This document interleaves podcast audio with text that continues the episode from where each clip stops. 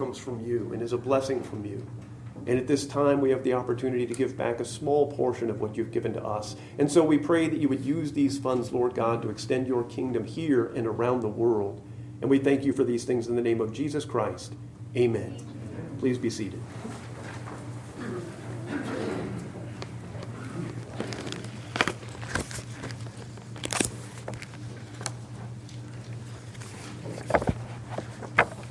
Today, first, we will be in Matthew 28.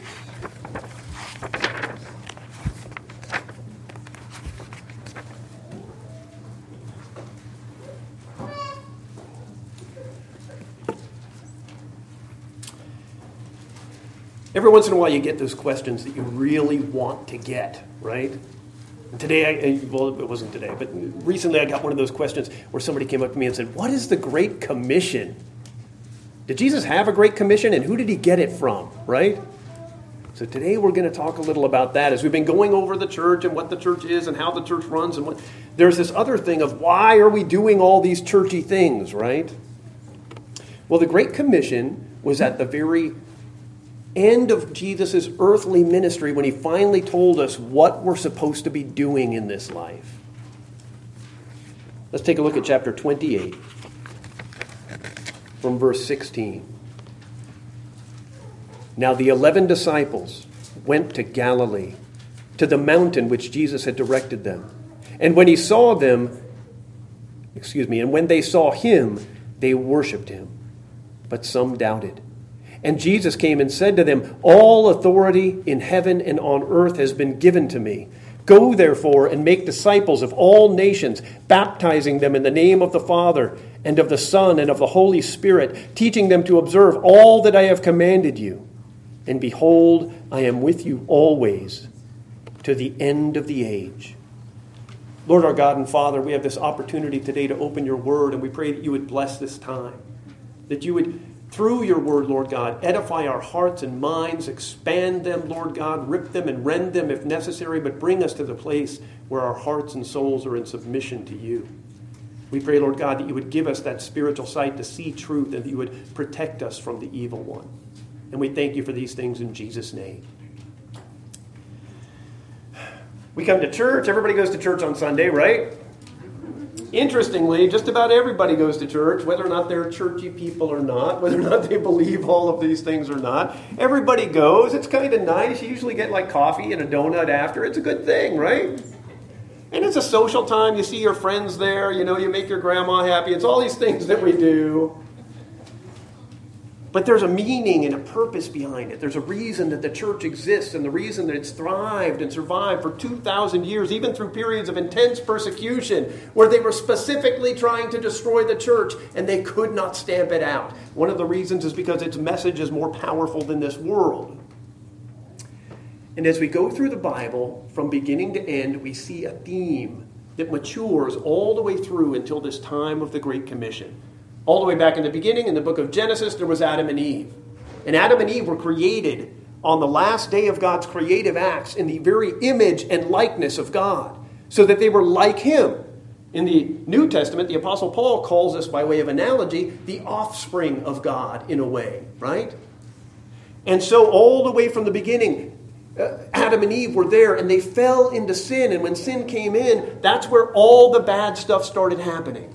That's where people started to hate their neighbor instead of love their neighbor. And that's where people started to hate the law of God instead of love the law of God. And that's where all of the bad things in our hearts, the depression and the anxiety and the hatred, all come to a head there in the fall into sin. And all of humanity followed them right off that cliff. And so, all these great stories in the Bible that happened from the beginning uh, to the end, the stories of Noah and the stories of Moses and all of these different characters, are all bringing us forward to this time because God promised that there would be a Messiah. God promised that He would save us from ourselves. And in an interesting way, He also said, I will save you from myself. You know, we don't like to just haggle on wrath all the time. We don't want to sit around going wrath, wrath, wrath. You know, that's very uncomfortable. Down here, you know, in Mississippi, I've noticed that a lot of you have this very uh, interesting relationship with what you call the hellfire and brimstone sermon. You've heard a lot of them. You're a little uncomfortable with them. You know they're necessary. You treat it like medicine, right? Sooner or later you're going to have to take it, but you don't really like it, but it has to be done. It, you know, but it's a it's a style of introducing things in which the negative aspects of the gospel, the negative propositions of the complex uh, uh, considerations having to do with not believing in God are pushed to the front, and possibly the believing in God and all of the benefits of knowing God and having life in Him are held back a little. And I think that's what makes you uncomfortable with it, right?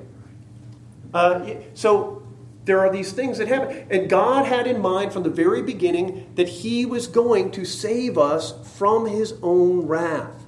Now, here's the thing how many of you like injustice? Raise your hand. No takers? No takers? Why do we hate injustice? Why do we hate evil? right? I've told you many times I can't watch the news. The news freaks me out because they tell me all the bad news. And by the time I'm done with 23 minutes of news, I'm like depressed and I've got anxiety and I've got a pitchfork and I want to run out in the streets. Drives me a little crazy because it's all these bad things happening and it affects us. And sometimes we say to our mothers and our fathers, the people around us, why is there so much evil in the world? Why is there so much suffering? And sometimes we hold our hand up to God and say, God, why all of this? And we have to understand that from the very beginning, God had in mind a plan to save us. To save us and to eliminate evil from the world entirely. And so you remember the Christmas story, right? Jesus was born of a virgin. His mother Mary was conceived, uh, conceived him by the Holy Ghost, and he was born a baby, right? And he lived and he grew and he became a man. And then for three years, he went around with his disciples and he taught all of the people but at the end of that time, the people turned against him and they took him and they nailed him to a cross and they killed him. And the Bible says this was all according to the plan of God. Well, how can that be the plan of God? Well, the reason why is this so we wouldn't have to die. God sent Jesus to die for us. And God accepts the punishment that was poured out on him as being sufficient to placate God's wrath against us. So God was saving us from himself. And so after the third day after, Jesus rises again from the dead because he's not exactly like us. He's fully God and fully man, but he had the power of an imperishable life. And so he rises from the dead and he's alive forever to intercede between God and ourselves. And then the church is all like, okay, well, what do we do now? And this is the what do we do now? There's a real crisis of purpose in the world, right? In the universities and such, they teach us that we don't really mean anything and we weren't really caused by anything. We don't have a purpose and we don't have a meaning. And all the way for the last 2,000 years, the church has been holding out this one thing and saying, there's a meaning, there's a purpose. Not only that, there is a thing for you to do. You want to know what one of the dangers of true religion is? lethargy. Let me tell you another one, and I know churches don't like to talk about this boredom. We get saved, right? We come to know the Lord of glory. And at first, there's this surge of energy, and we're so full of happiness and joy because what we knew is so different from what we are. But after 20, 30 years, it's kind of easy to go, eh, I'm just going to church. It's easy for us to roll back into a place of comfort, where we are not instantly infuriated by the evils of the world. So I want you to notice here that when we get to this page, the very last page of Matthew, after the entire story of Jesus, what he tells us is stuff to do. There are few things less valuable than doing nothing, right? There's this president I think he was one of our greatest presidents. His name is John Calvin Coolidge. Maybe you guys have looked him up. Nobody ever talks about him because he didn't do anything. But that's what made him a great president. His entire philosophy of the presidency is really the federal government shouldn't be doing much. I'm just going to put a stop to lots of stuff. And so people hate him because he didn't do much but he was also not doing things he wasn't supposed to do, right? So that's one thing. That's one reason we don't do much, is because we probably shouldn't be doing some things. But there's this other thing of what is the meaning and the purpose of our lives. I remember, I was, it was all the way back when I was a kid. I remember when I was 11 years old, the time that my faith woke up. Now, I had always believed in God and I'd always heard the gospel and everything, but there was this moment that was just transformational with me where all of a sudden I like got it. I like got it that Jesus Christ was fully God and fully man, and that He died for me and set me free, and I was going to live forever. And from that point on, I'm just going to work for Him, right? I'm just going to do stuff, and I'm going to tell people about this gospel because what's happened to me, I want them to have it too. So our entire lives become wrapped up in this purpose. So that whether we're a doctor or whether we're a lawyer or whether we're in the military, whatever we're doing in one way or another, we're serving God and increasing the kingdom through time. There has never been an officially ordained evangelist that has converted as many people as the normal people in the church in their daily lives. Do you get that? Just the normal people in the church, just being Christians, that is how the church really progresses through time and history. Christians being Christians. And so he had the 11 there, and he said, When they saw him, they worshiped him, but some doubted. And Jesus came and said to them, All authority in heaven and on earth has been given to me. Notice what he's claiming there. He's not claiming that the church has been given to me. He's not claiming that you folks have been given to him, right? He's not claiming that Jerusalem or even Israel has been given to him. All authority in heaven and on earth. When we wonder why there are apparently about 3.4 billion Christians on the world today, when he's starting with just these 11 guys, it's because that's progress, folks. That's something that's working. And I know we can get frustrated in our minds and souls and go, you know, it's just not working fast enough. I got this cousin and I've been talking to him for 40 years and he's still not a Christian. It's just not working. That's not the sign that it's not working, right? That's the sign that God has a specific context, time, and place for everybody. And maybe God's great work is actually in you, in the perseverance you have to have for 40 years to bring your cousin to faith, right? We don't know what God's doing in the great mysteries of His will, but we know what He's told us to do. And then He says, Go therefore and make disciples of all nations. Now, you guys know that for about 3,000 years, God worked through one specific people, right? One specific nation until the coming of Jesus. And when Jesus comes, He's like, All right, now the kid gloves are off. We're going to take this planet. Here's the thing He wasn't a rebel. He's not taking it without justice. He's already paid the price for it. Now he says, we're going to take it all. Every single molecule on this planet is under the leadership and headship of Jesus Christ. Everything. And that means every person. There's this theology of the church that makes me very uncomfortable where we think, okay, Jesus is the head of all of us, the church, but those people out there, they're Satan's. No, there's only one king, and it ain't Satan, folks. There's a difference between a rebellious body that's trying to claim authority in places and a righteous authority that's trying to keep order, right? There are still rebels out there fighting against Christ, even in the spiritual realm. But all of the authority is Jesus's. You understand that, right? When you go out and you evangelize, you are an ambassador sent to provoke a response in people by the telling of the gospel to give them the opportunity to get right with God, to be saved by God, to be healed in mind and soul. In this other way, you're kind of like a physician. You're offering medicine that will bring restoration, and you have the opportunity to do that. Go therefore and make disciples of all nations, baptizing them in the name of the Father and of the Son and of the Holy Spirit, teaching them to observe all that I have commanded you. Isn't that beautiful? So that's what we're doing.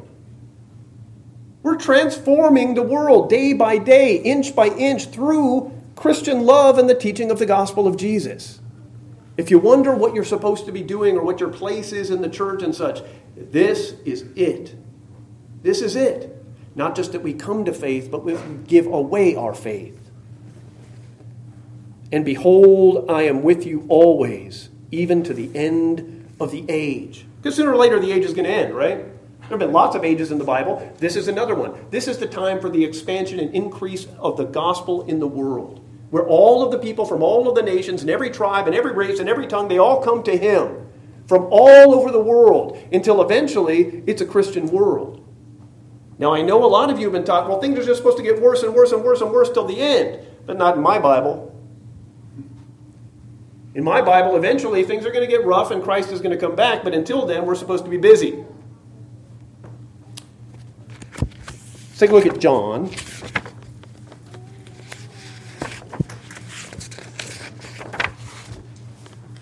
Three sixteen.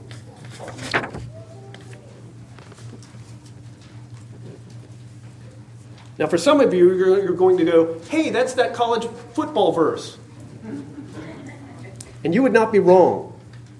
But it's heavier than that, because when we want to know this, we also want to know okay, then what is that gospel? You use this word gospel, it means good news, but what is it? Well, there are some places in the Bible where it gives us a good synopsis. In verse 16, it says, For God so loved the world that he gave his only Son, that whosoever believes in him would not perish, but have everlasting life. God so loved the world that he sent his Son into the world to seek and to save that which was lost and to draw all people to himself. So it's as simple as if you believe in the Lord Jesus Christ, you are saved and you are Christ's. Right? Isn't that simple? Some people have said there's really no simple presentation of the gospel. That's kind of true. It is. It's more complicated than it seems. It might even be deceptively simple. But at the end, the analysis is the same. If we believe in Jesus, we are already a Christian. And if we're already a Christian, we're a part of his church. And if we're already a part of his church, we're already part of this amazing thing that he's doing, unfolding the gospel through history. The next verse says, For God did not send his Son into the world to condemn the world but in order that the world might be saved through him. Whoever believes in him is not condemned. But whoever does not believe is condemned already because he has not believed in the name of the only Son of God. And this is the judgment. The light has come into the world, and people have loved darkness rather than light. So, what I want to encourage you to do is embrace that light. Feel that light in your heart and mind and soul and believe the gospel of Jesus. And even say in your own heart and mind and soul, I believe this gospel of Jesus. I don't only believe that he died in history, which is obvious from the evidence. And I don't just believe that he rose from the dead, I believe that he died for me. I believe that he saved me. I believe that I will rise from the dead with him. John chapter 14.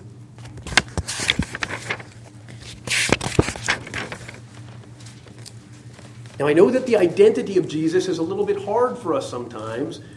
Sometimes it's hard to figure out exactly what he's saying, and then sometimes he is amazingly abundantly clear. In verse 14, he says, Let your hearts be tr- let not your hearts be troubled. Believe in God, believe also in me. In my Father's house there are many rooms. If it were not so, would I have told you that I go to prepare a place for you? And if I go and prepare a place for you, I will come again and will take you to myself, that where I am, you may be also. Do you remember when he said, I'll be with you to the very end of the age? And you know the way to where I'm going. Now Thomas said to him, Lord, we do not know where you're going. How can we know the way? Jesus said to him, I am the way and the truth and the life, and no one comes to the Father except through me. And then he said, If you had known me, you would have known my Father also. From now on, you do know him and have seen him. You remember the way that they thought about God then? They thought of the Father as God. And so maybe Jesus was in some way his son, but it was hard to figure out how. And then he explains himself because Philip said to him in verse 8, Lord, show us the Father, and that's enough for us. In other words, show us the Father. And Jesus said to him, Have I been with you so long, and you still do not know me, Philip? Whoever has seen me, has seen the Father. In other words, whoever has seen Jesus has seen God. I know him being fully God and fully man, him manifesting himself in our humanity in order to teach us and interact with us, is a heavy concept, right? So it's hard for us to see exactly who is this Jesus, right? He's super famous, everybody talks about him. Accordingly, apparently, he's got a lot of books about him and stuff like that. But what Jesus said he was is the manifestation of God to us so that we can know him as he really is to the best of our mere human ability. Isn't that incredible? And so when Jesus says who he is, he says, If you've seen him, you have seen the Father. It's a beautiful thing, it's a wonderful thing. But I don't want us to pass it by as poetry because it has vast consequence for our lives right here, right now. What we need is to understand who God is and understand our place in Him so that we can know the course and determining factors of our life. You need a purpose in your life, and there's only one that goes. There's no way to get to the Father except for through Him, right? So, our understanding of who and what we are and what we're going to be through history is always going to be found in Christ. When we embrace Him now, we find out who and what we are. And there is no other place. Amen? Let's close in prayer. Lord our God, you are so good to us, and you have revealed yourself to us in the person and work of your Son, Jesus. And we pray, Lord God, that all of us would just cling to that as the anchor for our souls so that we might know you and in knowing you have life and hope and peace. We thank you for all of these things in the name of Jesus Christ. Amen.